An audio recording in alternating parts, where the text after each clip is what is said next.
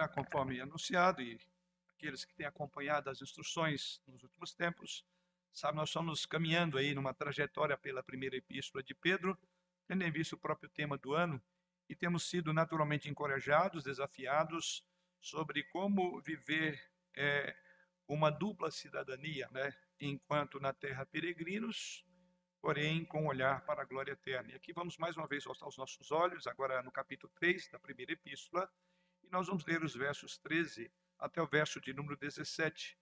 Convido os irmãos então que abram suas Bíblias na primeira epístola de Pedro, no capítulo 3, versos 13 ao verso de número 17, quando assim diz-nos o Senhor por meio da sua santa e inerrante palavra. Ora, quem é que há de vos maltratar se fordes zelosos do que é bom? Mas ainda que venhais a sofrer por causa da justiça, bem-aventurados sois. Não vos amedronteis, portanto, com as suas ameaças, nem fiqueis alarmados. Antes, santificai a Cristo como Senhor em vosso coração, estando sempre preparados para responder a todo aquele que vos pedir razão da esperança que é em vós, fazendo todavia com mansidão e temor, com boa consciência, de modo que, naquilo que falam contra vós outros, fiquem envergonhados os que difamam o vosso bom procedimento em Cristo, porque se for da vontade de Deus, é melhor que sofrais por praticardes o que é bom do que praticando o mal. Que o Senhor assim nos conduza por meio desta passagem, a instrução dessa noite. Bem, irmãos, Pedro, como já temos ouvido bastante até aqui, sempre vale a pena ressaltar, Pedro está escrevendo aí para um grupo de pessoas que se tornaram exiladas, e exiladas, inclusive, quem sabe no seu próprio país, na sua cidade, no seu trabalho, no ambiente escolar, estudantil. E o sofrimento que essas pessoas estão enfrentando, experimentando e haveriam ainda de experimentar, não era um sofrimento ainda oficial, a perseguição por meio de Nero não havia se estabelecido ainda, vale ressaltar isto. Nós estamos aqui numa fase que chamaríamos de preliminar, aquilo que depois veio a se intensificar para uma forma de perseguição ao ponto de serem mortos né? É, e presos muitos crentes. Ainda o sofrimento que se instaurava aqui pelos romanos, é, pelo governo, era mais sutil, por assim dizer. Parecia que estavam assim esses sofrimentos começando a intensificar. E, de fato, intensificaram à luz da história. Isso depois culminou com uma perseguição mais acirrada. E é dentro desse contexto que Pedro escreve essa carta para esses peregrinos, esses forasteiros, que temos usado muito nas mensagens como exilados. Então, entendemos por até aqui ver que Pedro tem como propósito, na sua primeira carta, é exatamente ajudar essas pessoas, preparando-as para o momento em que eles se deparassem é, com as mais variadas formas de perseguições, com as mais variadas formas de sofrimentos. E então Pedro instrui-os instrui para que eles aprendessem a pensar de forma correta para responder aquele, conforme veremos no verso 15, que haviam de indagá-los do modo como viviam ou o que defendiam. E a questão é como nós devemos pensar sobre o sofrimento quando ele vem sobre nós ou quando ele eventualmente chegar sobre nós. Como nós devemos reagir de uma forma correta quando sentimos uma provação, uma perseguição maior por amar e defender os valores do reino, por amar a Jesus Cristo acima de toda e qualquer coisa. Para alguns de nós, essas questões não são mais teóricas, como também para aqueles da época de Pedro porque essa perseguição se acirrou mais profundamente. E o fato é que eles eram tidos por malfeitores, passamos já pelo capítulo 2, os versos 11 em diante, quando falavam disto. O fato, irmãos, é que muitos de nós estão começando a sentir pressão, as mais variadas ao nosso redor. As pessoas estão começando, eu diria, fazer perguntas desconfortáveis para nós. Quando eu falo desconfortáveis, é conforme as expectativas que elas têm do modo como nós vamos interagir e responder às perguntas que nos são feitas hoje. Muitos de nós têm sido pressionados por uma minoria barulhenta a ter uma visão diferente dos valores cristãos, ou seja, uma visão que vai na contramão daquilo que a palavra de Deus nos ensina. E se eventualmente você se aventura a responder que não é de acordo o status quo, o senso comum, ou pelo menos comum dessa minoria, você é intitulado das mais variadas formas. Pois bem, nesta passagem que vamos olhar esta noite, Pedro fala de forma direta de como esses cristãos, de como esses irmãos exilados da diáspora deveriam pensar, primeiramente, as perguntas antes de fazerem a si mesmos as perguntas de outros, ou seja, como eles deveriam ser encorajados no meio dessas mais variadas formas de perseguições, como eles deveriam lidar com isto. E, particularmente, com base na pergunta que Pedro faz, ou na colocação do capítulo, do versículo 15, estando sempre preparados para responder a todo aquele que pedir razão da esperança que é em vós, eu quero considerar com os irmãos essa noite sobre exatamente isso, estamos preparados para responder em meio ao sofrimento. É exatamente para esta finalidade que cremos que o apóstolo Pedro escreveu e vamos enxergar isto a partir de cinco perguntas que devemos fazer em meio ao nosso sofrimento, em meio à nossa peregrinação, em meio ao nosso exílio, conforme já aprendemos até aqui. Sendo assim, nós vamos olhar para esse texto e resumi-lo em cinco perguntas. Eu quero trabalhar com cinco perguntas importantes, cinco perguntas úteis, que nós devemos fazer a nós mesmos quando nós estivermos enfrentando uma pressão crescente ou uma pressão direta ou indireta, como encontramos nos dias de hoje. Então, meu propósito com essas perguntas é de que elas venham nos ajudar, venham ajudar tanto a mim como a você, querido irmão, e que ela venha nos servir de auxílio na maneira como nós devemos pensar quando o sofrimento vem sobre nós. Vamos orar. Pai, nesta hora voltamos mais uma vez para a tua santa e majestosa, gloriosa presença, com nosso coração na expectativa de que o Senhor venha falar, o Senhor venha preencher, Senhor venha mover o nosso coração em obediência em direção à tua pessoa bendita. Fala-nos enquanto nós, teus servos, ouvimos ao Senhor. Em Jesus oramos. Amém. Vamos à primeira dessas perguntas que encontramos exatamente nos dois primeiros versos. E a pergunta é: eu estou mantendo uma perspectiva eterna? Quando você estiver lidando com sofrimento, quando você estiver lidando com é, perseguição, seja o que for, essas perguntas são importantes. E a primeira pergunta que nós devemos fazer em meio ao nosso sofrimento é exatamente essa: eu estou mantendo uma perspectiva eterna em meio ao meu sofrimento? Porque lembra, Pedro diz que nós somos peregrinos e forasteiros. E como peregrinos e forasteiros, nós temos que ter uma visão do depois. E eu quero então que você pense nessa pergunta, dentro dessa perspectiva, você tem uma perspectiva eterna, você tem mantido uma perspectiva eterna, enquanto você é, é questionado, enquanto você é pressionado nos seus valores. Pense nisso. E essa é a primeira pergunta que nos vem à mente quando nós olhamos para o versículo 13 e a parte inicial do versículo 14, quando o apóstolo nos afirma da seguinte forma: Ora, quem é que vos há de maltratar se fordes zelosos do que é bom? Mas ainda que venhais a sofrer por causa da justiça, bem-aventurado sois. A primeira parte do verso de número 14. Então veja que o apóstolo Pedro coloca esta passagem, primeiramente, ela é uma extensão do que nós estudamos a semana passada. E eu quero salientar esta conjunção ora, que está aí no versículo de número 13. É assim que ele começa essa outra parte dessa sua essa outra sessão. Ora, esta expressão, ela mostra então que há uma conexão clara com o que ele disse antes. E o que, que ele disse antes, só para lembrar, creio que ainda deve estar fresca na memória dos irmãos a última consideração dessa carta, mas vamos relembrar.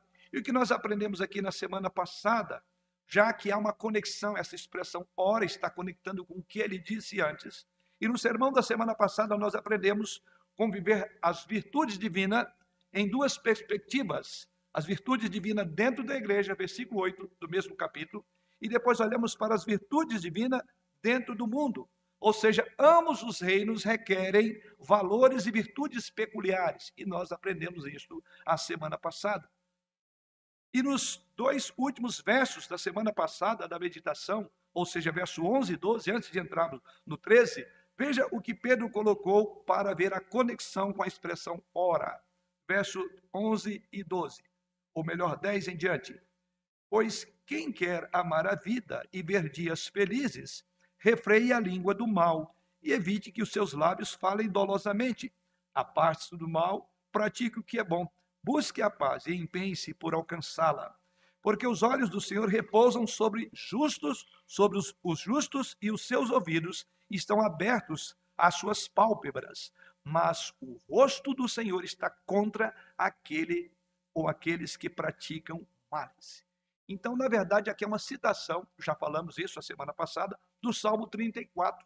E quando Pedro conclui esta parte da carta, a semana passada nós vimos que o propósito dele era encorajar que, em meio ao sofrimento, eles deveriam levar em consideração que, acima de tudo, havia um Deus, que o sofrimento deles não estava alheio a um plano soberano de Deus, e mais do que isto, que Deus haveria de julgar os ímpios, que Deus haveria de julgar os seus próprios perseguidores. É por isso que ele diz no verso do, de número 12, o finalzinho, porque o rosto do Senhor, mas o rosto do Senhor está contra aqueles que praticam males. Você agora entende então porque essa palavra ora.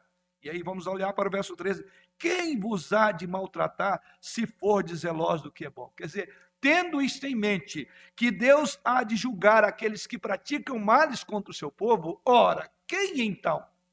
Essa é a colocação do apóstolo quem vai vos maltratar? Não é que Pedro tenha dúvida de que por Deus julgar os ímpios, não seremos maltratados. Não é isso que Pedro está dizendo. Aliás, nós vamos ver que ele vai falar do, dos maus tratos. Mas o que Pedro está dizendo é: leve em consideração que o Senhor, que domina todas as coisas, haverá de julgar aqueles que estão julgando vocês. Ora, quem vai fazer isso com vocês? Mas ele prossegue dizendo: se for zeloso do que é bom, ele diz, mas ainda que venhais a sofrer. Então ele admite que essas pessoas ainda vão continuar de forma assuntosa afrontando a Deus. E aí então Pedro começa a trazer uma palavra, e aí entra essa primeira pergunta: você então precisa de manter uma perspectiva eterna em relação ao sofrimento presente. Porque Deus há de fazer isto. Assim, quando os exilados cristãos sofrem, eles devem ter em mente que a vindicação final não acontecerá aqui na terra, eles devem seguir o exemplo de Jesus, e vimos isso em sermão passado, no capítulo 2, versículo 23, que o que, que ele fez? Finalzinho do versículo 23 do capítulo 2, quando maltratado, não fazia ameaças. Olha o que ele fazia, mas entregava-se àquele que julga retamente. Você entende isso? E é exatamente isso que Pedro, mais uma vez, por assim dizer, traz à memória. Eles, ainda que vocês sejam maltratados, façam como Jesus Cristo. Entregue isto a Deus. Ou seja, tenha uma perspectiva eterna enquanto o sofrimento do tempo está acontecendo. Então nós não teremos como responder, como diz o verso 15, de forma a santificar a Jesus Cristo em meio a tantas indagações, se não mantivermos perspectiva eterna. Então todo o nosso sofrimento tem que ser feito uma releitura a partir do modo como nós olhamos nosso sofrimento aos olhos de Deus. E é por isso então que vem essa expressão, ora, quem vai fazer isso? Portanto, nessa primeira indagação, os exilados cristãos devem manter essa perspectiva eterna, uma perspectiva celestial, celestial. E é por isso que no verso 13, ele tem como alvo o lado emocional do sofrimento. Isso eu quero salientar um pouco mais à frente. Por que, que ele tem o um lado emocional? Na pergunta que vocês veem aí no versículo: quem é que vos há de maltratar? Não havia aqui diretamente algum maltrato, algum nome, alguma situação específica que Pedro colocasse, mas é aquilo que estava no próprio coração dos crentes. Quem vai nos fazer isso? Quem nos fará mal? Então aqui Pedro vai lidar com o lado emocional do sofrimento, daí porque quem é que vos há de maltratar? Ou seja, Pedro não entrou na mente desses seus leitores, mas essas perguntas vinham a eles. E agora? De onde virá o sofrimento? Qual será a primeira, a próxima pressão? Qual será a próxima perseguição? É exatamente isso que, que Pedro coloca. Então, ela é feita como uma palavra de confiança, essa pergunta. De confiança e esperança. Por que de confiança e esperança? No verso 14, ele não deixa a pergunta sem resposta. E assim, na parte inicial do verso 14, ele diz: Bem-aventurados sois. Então, nessas duas colocações, você observa, quando você tem uma perspectiva eterna do teu sofrimento terreno, você estará dentro do campo da bem-aventurança. Então, Pedro quer encorajar, Pedro quer fortalecer a esperança que, por certo, poderia arrefecer no coração desses crentes. E é por isso então que ele faz essa pergunta. Então você percebe, querido irmão, que Pedro está, o que Pedro está fazendo aqui, porque ele fala sobre o mal e ao mesmo tempo a promessa do bem. Ele fala sobre a perseguição, mas ele diz: olha, há uma promessa. Bem-aventurados sois. Por que que Pedro faz isso? Porque sabe, e Pedro sabe, como todos nós sabemos, que os maiores inimigos da perseverança nossa, da perseverança cristã, é exatamente o medo. Se você olhar para o versículo 14, você verá isso claramente. Portanto, Pedro visa ajudar os crentes a saber como combater o medo que poderia pairar, e por certo pairava em seus corações. Nós falaremos sobre isso um pouco mais à frente, mas por enquanto apenas note que a maneira como ele faz isso é destacando duas verdades fundamentais nesses dois versículos. A primeira verdade fundamental do versículo 13 é: nenhuma pessoa terrena pode, em última análise, prejudicar você. Nenhuma pessoa terrena pode, em última análise, prejudicar você. Então ele diz: viva com destemor. Mas há aqui também uma outra verdade fundamental no versículo 14: nenhuma perda terrena acabará por afetá-lo, porque bem-aventurados sois. Dois grandes medos que nós temos de que alguém eventualmente venha é, nos prejudicar. E a segundo, o segundo medo é a perda de alguma coisa. E para essas duas questões, Pedro coloca isso exatamente nos versículos 13 e versículo 14. Mas se os irmãos observarem, por exemplo, Paulo, quando Paulo escreve aos Romanos, abra comigo aí no capítulo 3, ou capítulo 8, versículo 35 a 39, você perceberá que o apóstolo Paulo ele traz ali o que eu chamaria de a mesma ideia, vamos chamar de ideias paralelas contra essas duas coisas que nós tememos, o dano e a perda. E Paulo, ele vai dizer isso ali na sua carta aos Romanos, no capítulo 8, versículo 35 a 39, que quanto a essas duas coisas, você deve ter esperança. Viva sem medo, o medo da perda ou medo do dano. E veja o que ele diz: Quem nos separará do amor de Cristo? Será tribulação, ou angústia, ou perseguição, ou fome, ou nudez, ou perigo, ou espada? Como está escrito, por amor de ti, somos entregues à morte o dia todo. Fomos considerados como ovelhas para o matadouro. Em todas essas coisas, porém, somos mais do que vencedores por meio daquele que nos amou. Porque eu estou bem certo de que nem a morte, nem a vida, nem os anjos, nem os principados, nem as coisas do presente, nem do porvir, nem os poderes, nem a altura, nem a profundidade, nem qualquer outra criatura poderá separar-nos do amor de Deus que está em Cristo Jesus. Veja que Paulo está trabalhando com as mesmas coisas que estão que subjaz o que Pedro coloca nos versos 13 e 14, ou seja, o que Pedro coloca é não tenha medo do dano e não tenha medo, não tenha medo da perda. Essas duas coisas Paulo também encoraja os crentes ali em Roma também a não terem medo.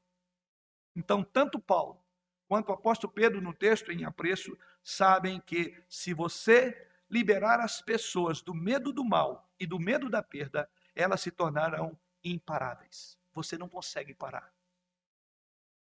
E hoje nós precisamos dessas duas coisas: não termos medo do dano e nem temos medo da, da perda. Porque é isso que tornará os crentes imbatíveis. E dias, desculpem irmãos, piores virão. Você estará pronto? Então essa pergunta ela é fundamental. Porque é exatamente isso que o apóstolo Pedro procura fazer ao encorajar esses crentes. Então, portanto, volto agora à primeira pergunta. Portanto, essa primeira pergunta nós precisamos fazer a nós mesmos quando o sofrimento vier em nossa direção. Essas perguntas nós precisamos fazer a nós mesmos quando nós estivermos passando por algum tipo de problema. E essa pergunta é: a minha perspectiva do meu sofrimento é uma perspectiva eterna? Eu estou fazendo uma leitura à luz da ótica e dos olhos de Deus. E assim você pode fazer perguntas como: estamos olhando além das circunstâncias imediatas? Quão reais são as promessas de Deus para nós nesta hora? Ou quão firmados nós estamos na palavra de Deus quando ela vem a nós? Vivemos uma mentalidade dos dois reinos Isso vai determinar o modo como você vai responder às pessoas que vier confrontá-los.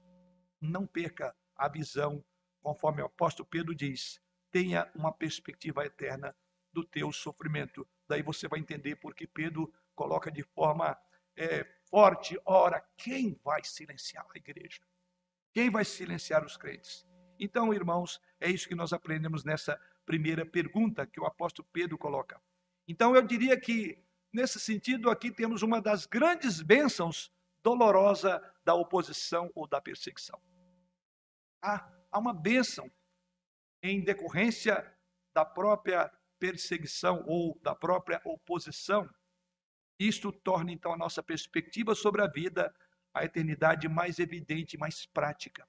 Quando você olha da perspectiva de Deus, questiona-se realmente se nós cremos, como diz o apóstolo Paulo em Romanos 8, 18, se os sofrimentos do tempo presente não podem ser comparados com a glória a ser revelada em nós. Ou seja, as dificuldades revelam até que ponto você tem uma perspectiva eterna. As dificuldades revelam até que ponto o seu olhar está na eternidade. E se você não se fizer essa pergunta, se você não tiver essa perspectiva, você cederá à pressão. Então, a maneira como você se prepara para as dificuldades futuras é ter certeza de que você conhece as promessas eternas e nela você deve descansar. É a maneira então como você luta as dificuldades em suas lutas. É a maneira de direcionar o seu coração para o céu enquanto alguém te machuca na terra. Mas vamos a uma segunda pergunta. A segunda pergunta que vamos responder é: sou mais afetado pelo temor dos homens ou pelo amor de Cristo? É uma pergunta que sempre devemos fazer em meio ao nosso sofrimento, se queremos responder àqueles que pedem razão da esperança que é em nós. De que perspectiva eu tenho olhado o meu sofrimento? Para que lado eu vou pender? Eu tenho temor de Deus ou temor de homens? Existem vários livros na área de aconselhamento que tratam muito sobre isso, e são inúmeros, porque essa tem sido uma dinâmica da maneira como nós respondemos aos problemas, é de que lado, quem é que nós tememos mais? aquele a quem mais você teme é a ele que você vai adorar. Pense exatamente sobre isto. A segunda, então, pergunta aborda a questão do medo, mais diretamente contrastado com a relação em Jesus Cristo. O que Pedro está dizendo, você tem uma balança, você tem um compromisso, você tem uma responsabilidade, você tem um vínculo, um pacto com Jesus Cristo, e ao mesmo tempo você tem pessoas que estarão sempre tocando, sempre provocando, sempre trazendo medo a você, qual dos medos te dominam? O medo que te dominar é a ele que você vai servir. É ele que você vai aquecer. E é exatamente isso que o apóstolo Pedro coloca. O sofrimento ou as dificuldades colocam em questões quem pensamos ser mais digno de respeito. A obediência ou a afeição nossa estará sendo ligada àquele que nós mais tememos. Obedecemos aos homens ou a Deus? Exatamente isso que essa pergunta deve ser levantada. Mas Pedro, diz lá o apóstolo, é, ou melhor, no livro de Atos, do capítulo 4, veja, inclusive, esse próprio Pedro, ele chegou um momento em que ele tinha que definir se ele amava, se ele tinha mais temor de Deus e dos homens. E o texto de Atos, capítulo 4, verso 19, há um relato muito importante que ele se repete, inclusive, no livro de Atos, em minhas ameaças, que não eram teóricas, que não eram verbais, mas eram perseguição e levava à própria morte num contexto em que crentes eram mortos, veja o que Pedro e os seus demais colegas apostólicos, né, os demais apóstolos, veja o que ele diz lá no capítulo 4, versículo de número 19. Mas Pedro e João lhes responderam: Julgai se é justo diante de Deus ouvir-vos antes a vós outros do que a Deus. Esse é um contexto em que eles foram ameaçados de mortes, ordenados a não proclamarem mais em nome de Jesus, sob pena de serem mortos. E é exatamente isso que Pedro diz. Qual o medo então o medo vai direcionar para que lado você vai.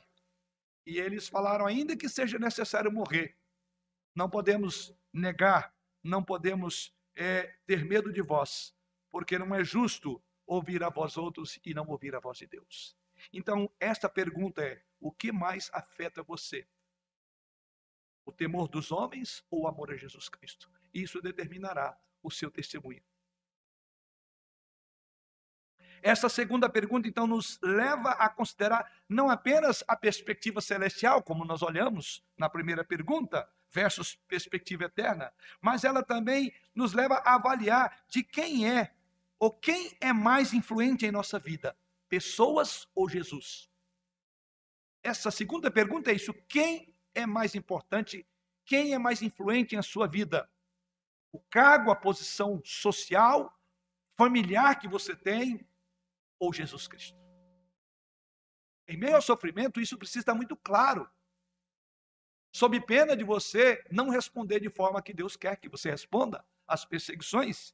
Veja o versículo de número 14, que Pedro dá uma ordem sobre duas emoções ligadas ao sofrimento.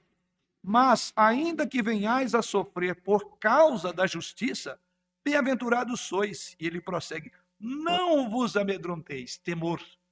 Não vos amedronteis, portanto, com as suas ameaças, nem fiqueis alarmados. Então, nessa pergunta, essas duas ideias devemos pensar, conforme Pedro coloca nesse versículo. Ele fala aqui de duas emoções que frequentemente estão ligadas ao sofrimento, que é medo e ansiedade.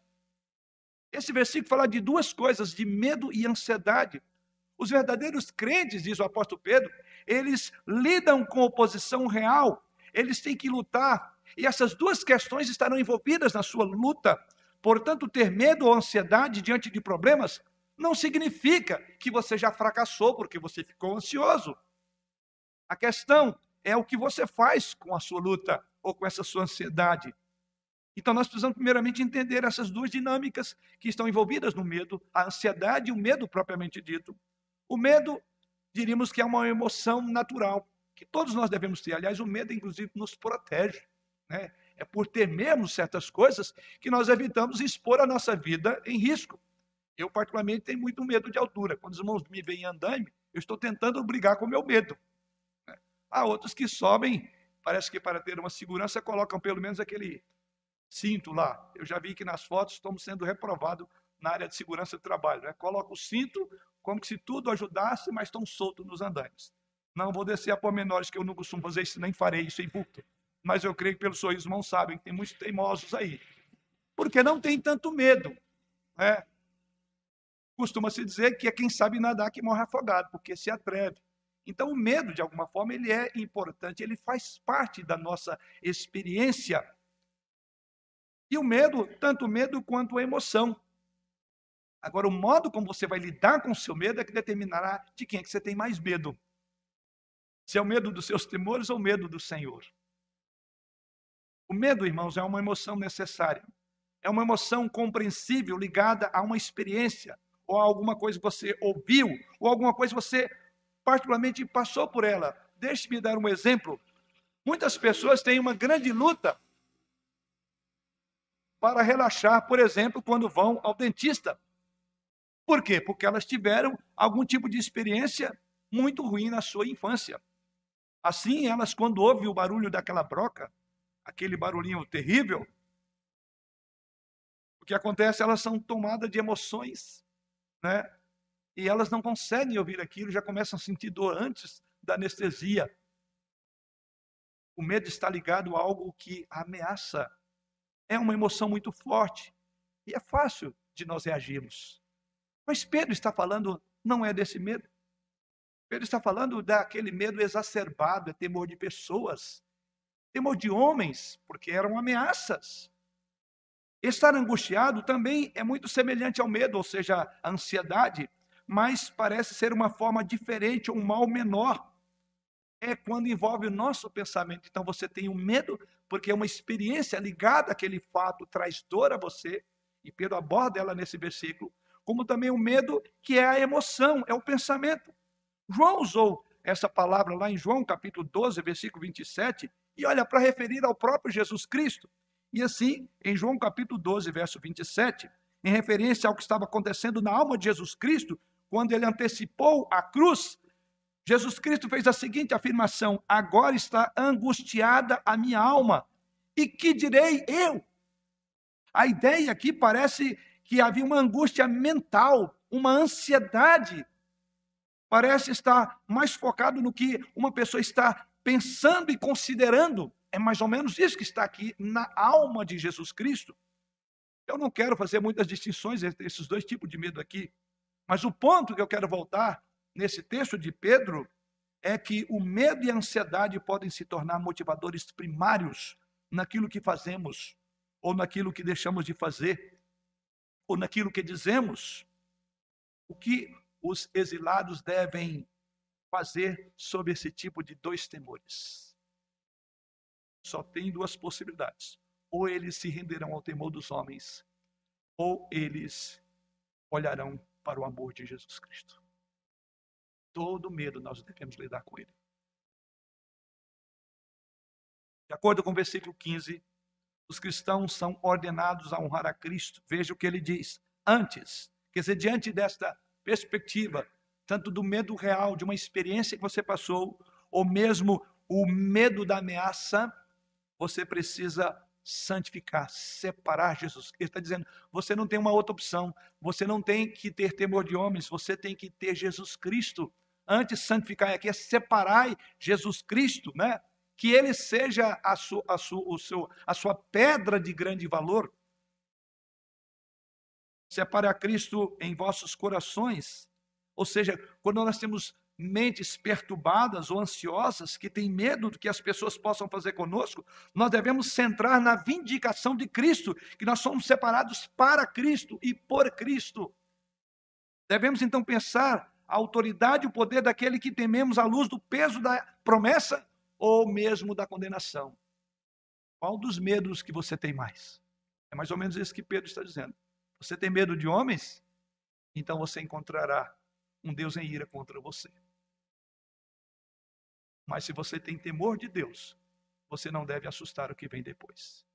De qual lado você está? É por isso que nós precisamos cantar juntos, irmãos. É por isso que nós precisamos orar, juntos, precisamos de ouvir a palavra. Isso nos lembra o que é verdade, naquilo que nós acreditamos, naquilo que nós confiamos. Então, quando o texto diz, o apóstolo Pedro aqui no versículo 15, santificai a Cristo como Senhor, isso significa que a cada vez nós reafirmamos intelectual, emocional e praticamente, ou de forma prática, que Jesus é Ele que nós servimos e não temos temor de homens. Por, as, por nossas ações, nós damos evidências de que realmente nós temos Jesus Cristo como algo precioso para nós. E somos capazes de ser gigantes quando o nome dele for desonrado. E somos capazes de deixar o medo, o temor, a ansiedade, não teremos mais. E até encararemos a própria morte. Não foram assim os mártires? Se eles fossem tocados, se eles tivessem temor de homens, nenhum deles se entregaria à morte porque por certo eles tiveram ansiedade antes do momento, antes da decapitação, antes de quando deram a oportunidade de nega Jesus, ou você será enforcado ou decapitado. A ansiedade por certo bateu no coração, mas eles tinham temor a Deus acima de tudo, e eles não temeram a espada decapitá-los, a forca asfixiá-los. Você pensa nisso quando você está em luta? As perguntas ou a pergunta que temos que nos perguntar é se cremos ou não que as pessoas são mais poderosas do que Deus. Temos que nos perguntar: o que realmente está me motivando? Estou sucumbindo no meio de homens ou estou compromissado com o amor de Jesus Cristo? Antes, santificai a Cristo, diz o apóstolo Pedro. E eu não tenho dúvida que este foi um dos muitos lugares onde Martinho Lutero levou seu coração no século XVI, quando a sua vida foi ameaçada por causa dos seus pontos de vista sobre a fé e a fé somente. Isso nós podemos encontrar, inclusive, na poesia tão maravilhosa composta pelo próprio Martinho Lutero no hino 155, na estrofe de número 4, cujo tema do hino é Castelo Forte, é incrivelmente centrada em Jesus. Veja o que ele disse sobre essas duas perspectivas do medo, a ansiedade que bateu no seu coração e o medo que era real, porque se ele não voltasse atrás, ele poderia ser queimado com seus documentos. Veja, é naquele contexto que ele mostrou de que lado ele estava e foi capaz de vencer o medo.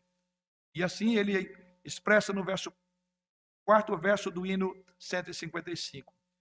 De Deus o verbo ficará, sabemos com certeza, e nada nos assustará com Cristo por defesa. Se temos de perder famílias, bens, prazer, se tudo se acabar e a morte enfim chegar, com ele reinaremos. Você consegue enxergar isso? Veja o que Lutero diz. O seu foco era Jesus Cristo. O verbo ficará, diz esse verbo, diz esse verso, com Cristo teremos por defesa, ainda que a morte chegar, com ele reinaremos. É isso. De que lado você está? Então pense quando o sofrimento, quando o perigo vier a você. Você é mais afetado por temor de homens ou pelo amor a Jesus Cristo? Isso então nos remete a uma terceira pergunta. Estou falando de Jesus com clareza e bondade? Veja o versículo 15, a parte final. Estando sempre preparados para responder a todo aquele que vos pedir razão da esperança que há em vós. Veja que o apóstolo Pedro nos direciona para falar de Jesus Cristo com muita clareza e com sabedoria, com bondade. Então, a terceira pergunta que diz respeito a responder de maneira correta, quando o sofrimento ou mesmo a oposição, ela cria oportunidade para diálogo. Que coisa maravilhosa, é exatamente em meio à oposição, é exatamente por querermos silenciar que é a grande oportunidade da nossa vida. Pedro está dizendo: não perca o time, preste atenção, é um momento especial. Em vez de arredar, em vez de ter medo, tenha Jesus por defesa. E quando você tem Jesus por defesa, você estará atento àquilo que dizem. E aí ele prossegue dizendo: é estar sempre preparado. Eu tenho usado muito isso na área de aconselhamento, tenho falado muito com os irmãos. Né? Problemas são oportunidade de Deus para o nosso crescimento. Perseguição, oportunidade para é portas, são portas que se abrem. Quem tem medo de homens, fecha uma porta. Quem não tem temor de homens, eles veem naquilo uma porta auspiciosa, para usar o termo de Paulo, aberta. É exatamente isso. Você vê então a diferença quando você tem temor de Jesus Cristo, quando você ama Deus acima de todas as coisas, inclusive da tua própria vida, você aproveitará aquilo que dizem contra você, aquilo que era para silenciar, ao contrário, é uma grande porta que se abre. Por isso, então, você precisa falar com Jesus Cristo, de Jesus Cristo nesta hora. E é isso que essa terceira pergunta nos coloca no verso 15, a parte final.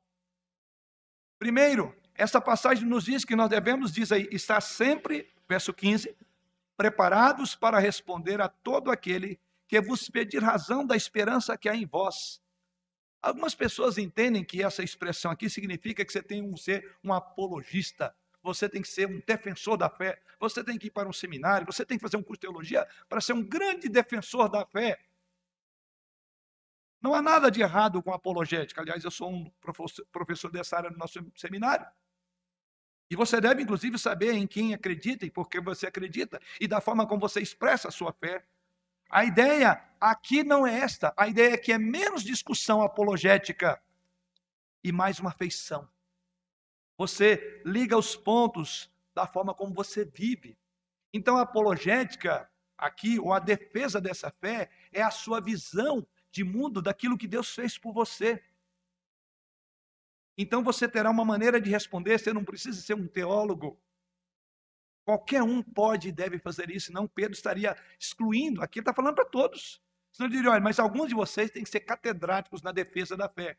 Porque a palavra, estando sempre preparado para responder à razão da esperança que é em vós, a palavra responder aqui é um termo de apologética mesmo.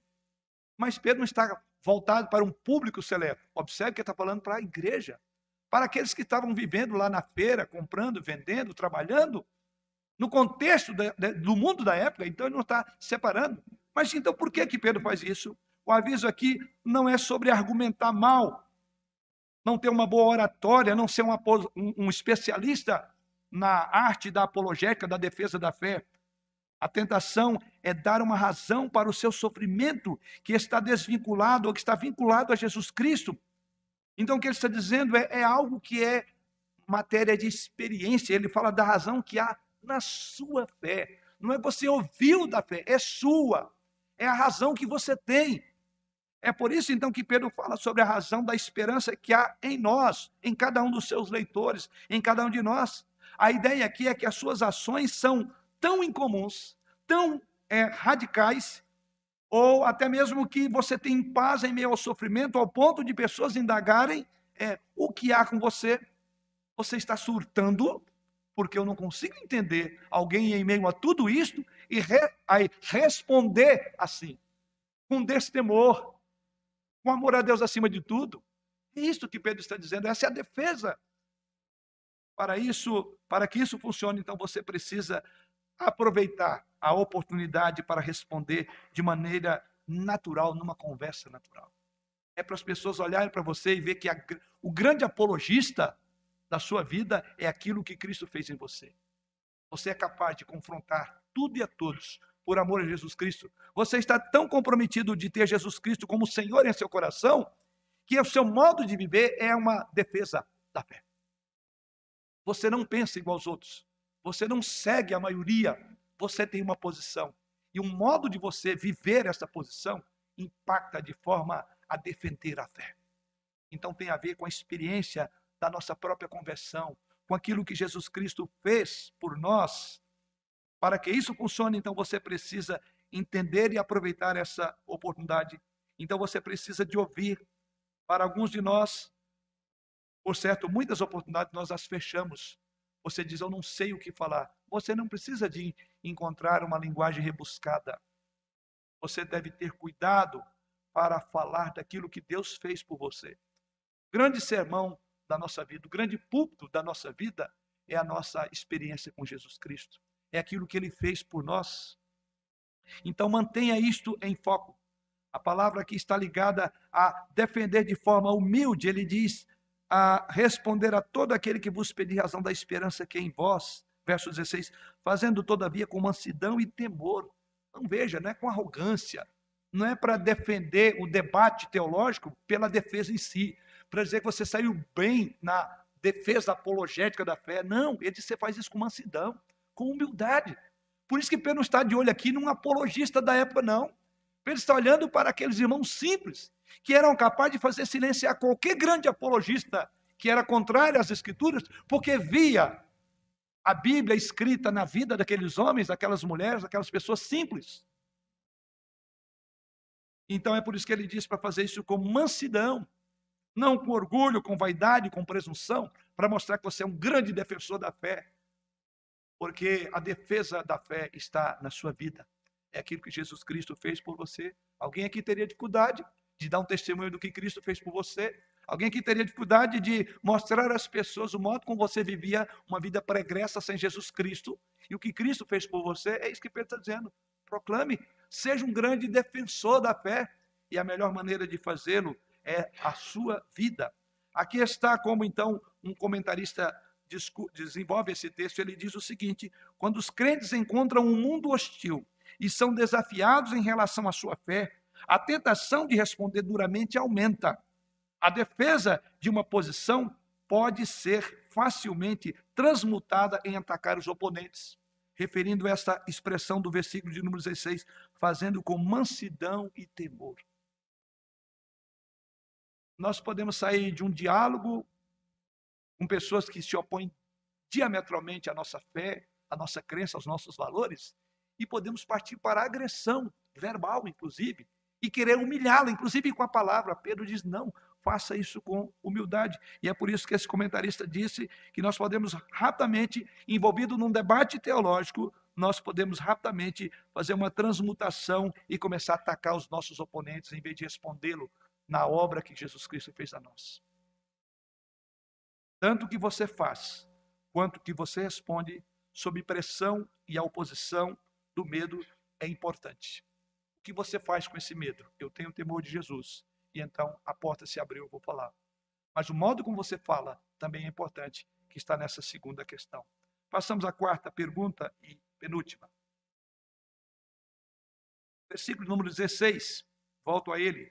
Fazendo, todavia, com mansidão e temor, com boa consciência, de modo que naquilo que falam contra vós outros, Fiquem envergonhados os que difamam o vosso bom procedimento. Ao fazer essa defesa da fé, você deve se fazer essa pergunta: eu estou construindo uma reputação que é honrosa? Veja que essa argumentação do apóstolo Pedro só reafirma o que nós dissemos antes. Não é uma defesa teórica da fé. Não é um debate numa academia sobre a fé bíblica. É a fé encarnada. E tanto é verdade que ele diz que esse interlocutor, interlocutor seu não estará tanto atento à linguagem rebuscada da apologética, mas ele verá a sua vida. E é isso que ele diz no versículo de número 16: com boa consciência, de modo que naquilo que falam contra vós outros fiquem envergonhados, envergonhados que difamam o vosso bom procedimento. Daí, esta quarta pergunta: eu estou construindo uma reputação que realmente honra o Senhor? Esta é a quarta pergunta que nós precisamos fazer em meio a, a, a perseguição. E o versículo 16 fala sobre uma boa consciência. Observe essa expressãozinha. E ele diz: de modo que naquilo que fala ou naquilo que você é caluniado, o seu bom comportamento haverá de envergonhar os oponentes. Na apologética é qual a linguagem que eu usaria melhor para responder à inquirição. Aqui não, é o seu modo de viver. Nesse sentido, nós temos sempre esse adágio que os nossas, nossa vida, nossos atos falam mais do que palavras. E Pedro está dizendo isso. Não é tanto para o que você fala, é o modo como você vive. Porque ele diz para que vendo, né, fiquem envergonhados que difamam do vosso bom procedimento em Cristo. Se os irmãos observarem, essa ideia já está, temos lá no capítulo 2, no versículo 12, quando Pedro diz: mantendo exemplar o vosso procedimento no meio dos gentios, olha aí, para que naquilo que falam contra vós outros, como de malfeitores, observando-vos em vossas boas obras, glorifique a Deus no dia da visitação. Então Pedro está trazendo uma ideia que ele já colocou. Ele está falando o modo como você vive é muito importante. Então, a reputação sua, construa uma reputação honrosa, de maneira que você não seja desqualificado, não no que você fala, mas no modo como você vive. Talvez você não pode ter uma, talvez você não possa ter uma linguagem rebuscada. Talvez nunca vai subir num púlpito como esse, talvez nunca vai pegar para ministrar alguém. E nem precisa disso. Agora o que Pedro está dizendo, as pessoas vão olhar o modo como você vive. Na fábrica, no chão de fábrica, seja na, na escola, seja na vizinhança, andando pelas nossas ruas aqui, ele diz que esse modo de viver é uma defesa da fé. Veja que coisa importante. A defesa da fé está encarnada em nós. Então, qualquer um pode e deve. Quando eu digo qualquer um, não é diminuindo, né? Ou aquele que não é um catedrático da apologia ou da apologética deve fazê-lo. E você não precisa de muito estudo, você precisa de ter tido um encontro pessoal com Jesus Cristo. Você tem um grande debate onde ninguém pode convencê-lo do contrário. E mais do que isso, você tem uma razão pela qual você vive. Por isso que ele diz: a razão que, da esperança que há em vós. Uma boa consciência. Isso é importante. É algo importante. Consciência. O que é uma boa consciência? O desafio que nós temos de ver hoje é exatamente isso. Qual é a nossa consciência? Por onde, temos nos guiado? Uma das perguntas que já fizemos até aqui vai ajudar. A sua consciência ela foi levada e cativa em obediência a Jesus Cristo ou você tem temor de homens? Porque se for temor de homens, a sua consciência está deturpada você está falando, defendendo aquilo que os homens defendem. Mas a boa consciência tem todo aquele que passou pela experiência de conversão, daquele que conheceu Jesus Cristo na cruz do Calvário. Precisamos viver constantemente de uma maneira que reflita o bom comportamento de Cristo. E as implicações disso são duas. Primeiro, à medida que você vive uma vida cristã consistente, você então tem um histórico pessoal a curto prazo e a longo prazo, o texto diz que as pessoas vão se envergonhar se eventualmente querer te acusar. Porque a tua vida fala mais alto do que as palavras.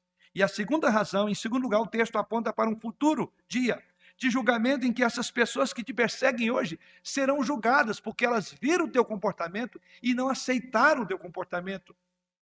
Isso nos remete novamente à vida de Jesus Cristo.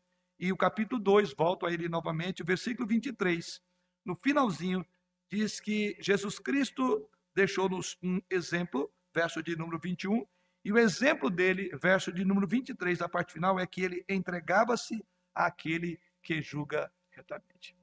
São duas implicações. Você vai convencer contraditório, seu será a sua vida. E você poderá levar muita gente a Cristo. Mas mesmo assim, se você fazendo isso e continuando maltratar vocês, o apóstolo Pedro diz aqui: você deve entregar isso a Deus que julga todas as coisas. Portanto, não diminua o valor de uma vida de piedade. Não diminua o valor de uma vida piedade, de piedade consistente e silenciosa, tanto para esta vida quanto para o julgamento que ainda está por vir. Se a vida de piedade que você vive hoje, uma vida consistente e até silenciosa, não for observada, você deve viver uma vida consistente e de piedade para a glória, porque Deus está olhando a sua vida também. Porque diz o texto sagrado que a vida de piedade consistente de Jesus Cristo, diz que Jesus Cristo entregou ela, veja bem, àquele que julgava retamente. Julgaram a Jesus Cristo errado, na perspectiva humana. Porque nós sabemos que Jesus Cristo estava sendo julgado pela perspectiva divina, julgado por causa dos nossos pecados. Mas humanamente falando, é um processo mais furado. Mas o texto diz que Jesus Cristo entregou aquele que julga retamente. Viva de forma piedosa por essas duas razões. Para que naquilo que falam contra você, você silencia. Ou se não silenciar, mesmo com seu testemunho continuar te maltratar, entrega aquele que julga retamente a sua piedade. Isso nos remete para a última pergunta. Eu estou sofrendo realmente pela justiça? Essa é uma pergunta importante. Veja que Pedro está colocando aqui para viver uma vida de piedade.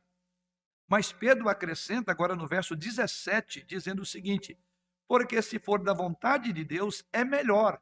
Veja aí que sofrais por praticar o que é bom do que praticando o mal.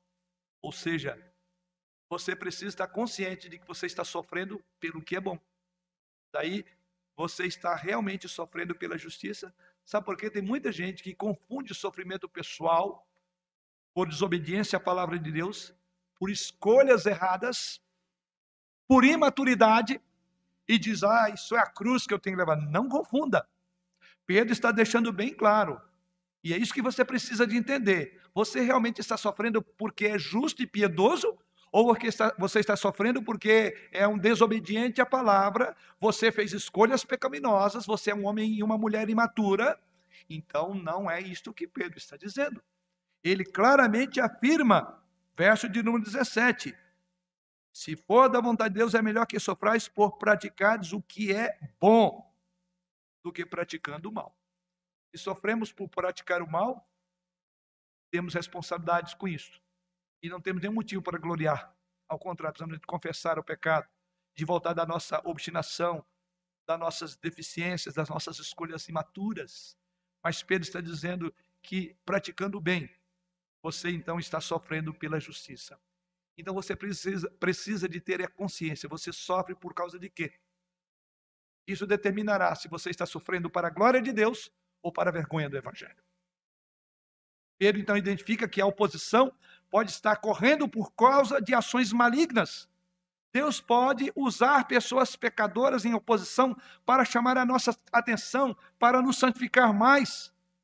Então, só porque você é um cristão e só porque você está sofrendo, não pense que essa oposição, não assuma que isso é uma oposição por causa do amor a Cristo. Você tem que ter a maturidade de entender.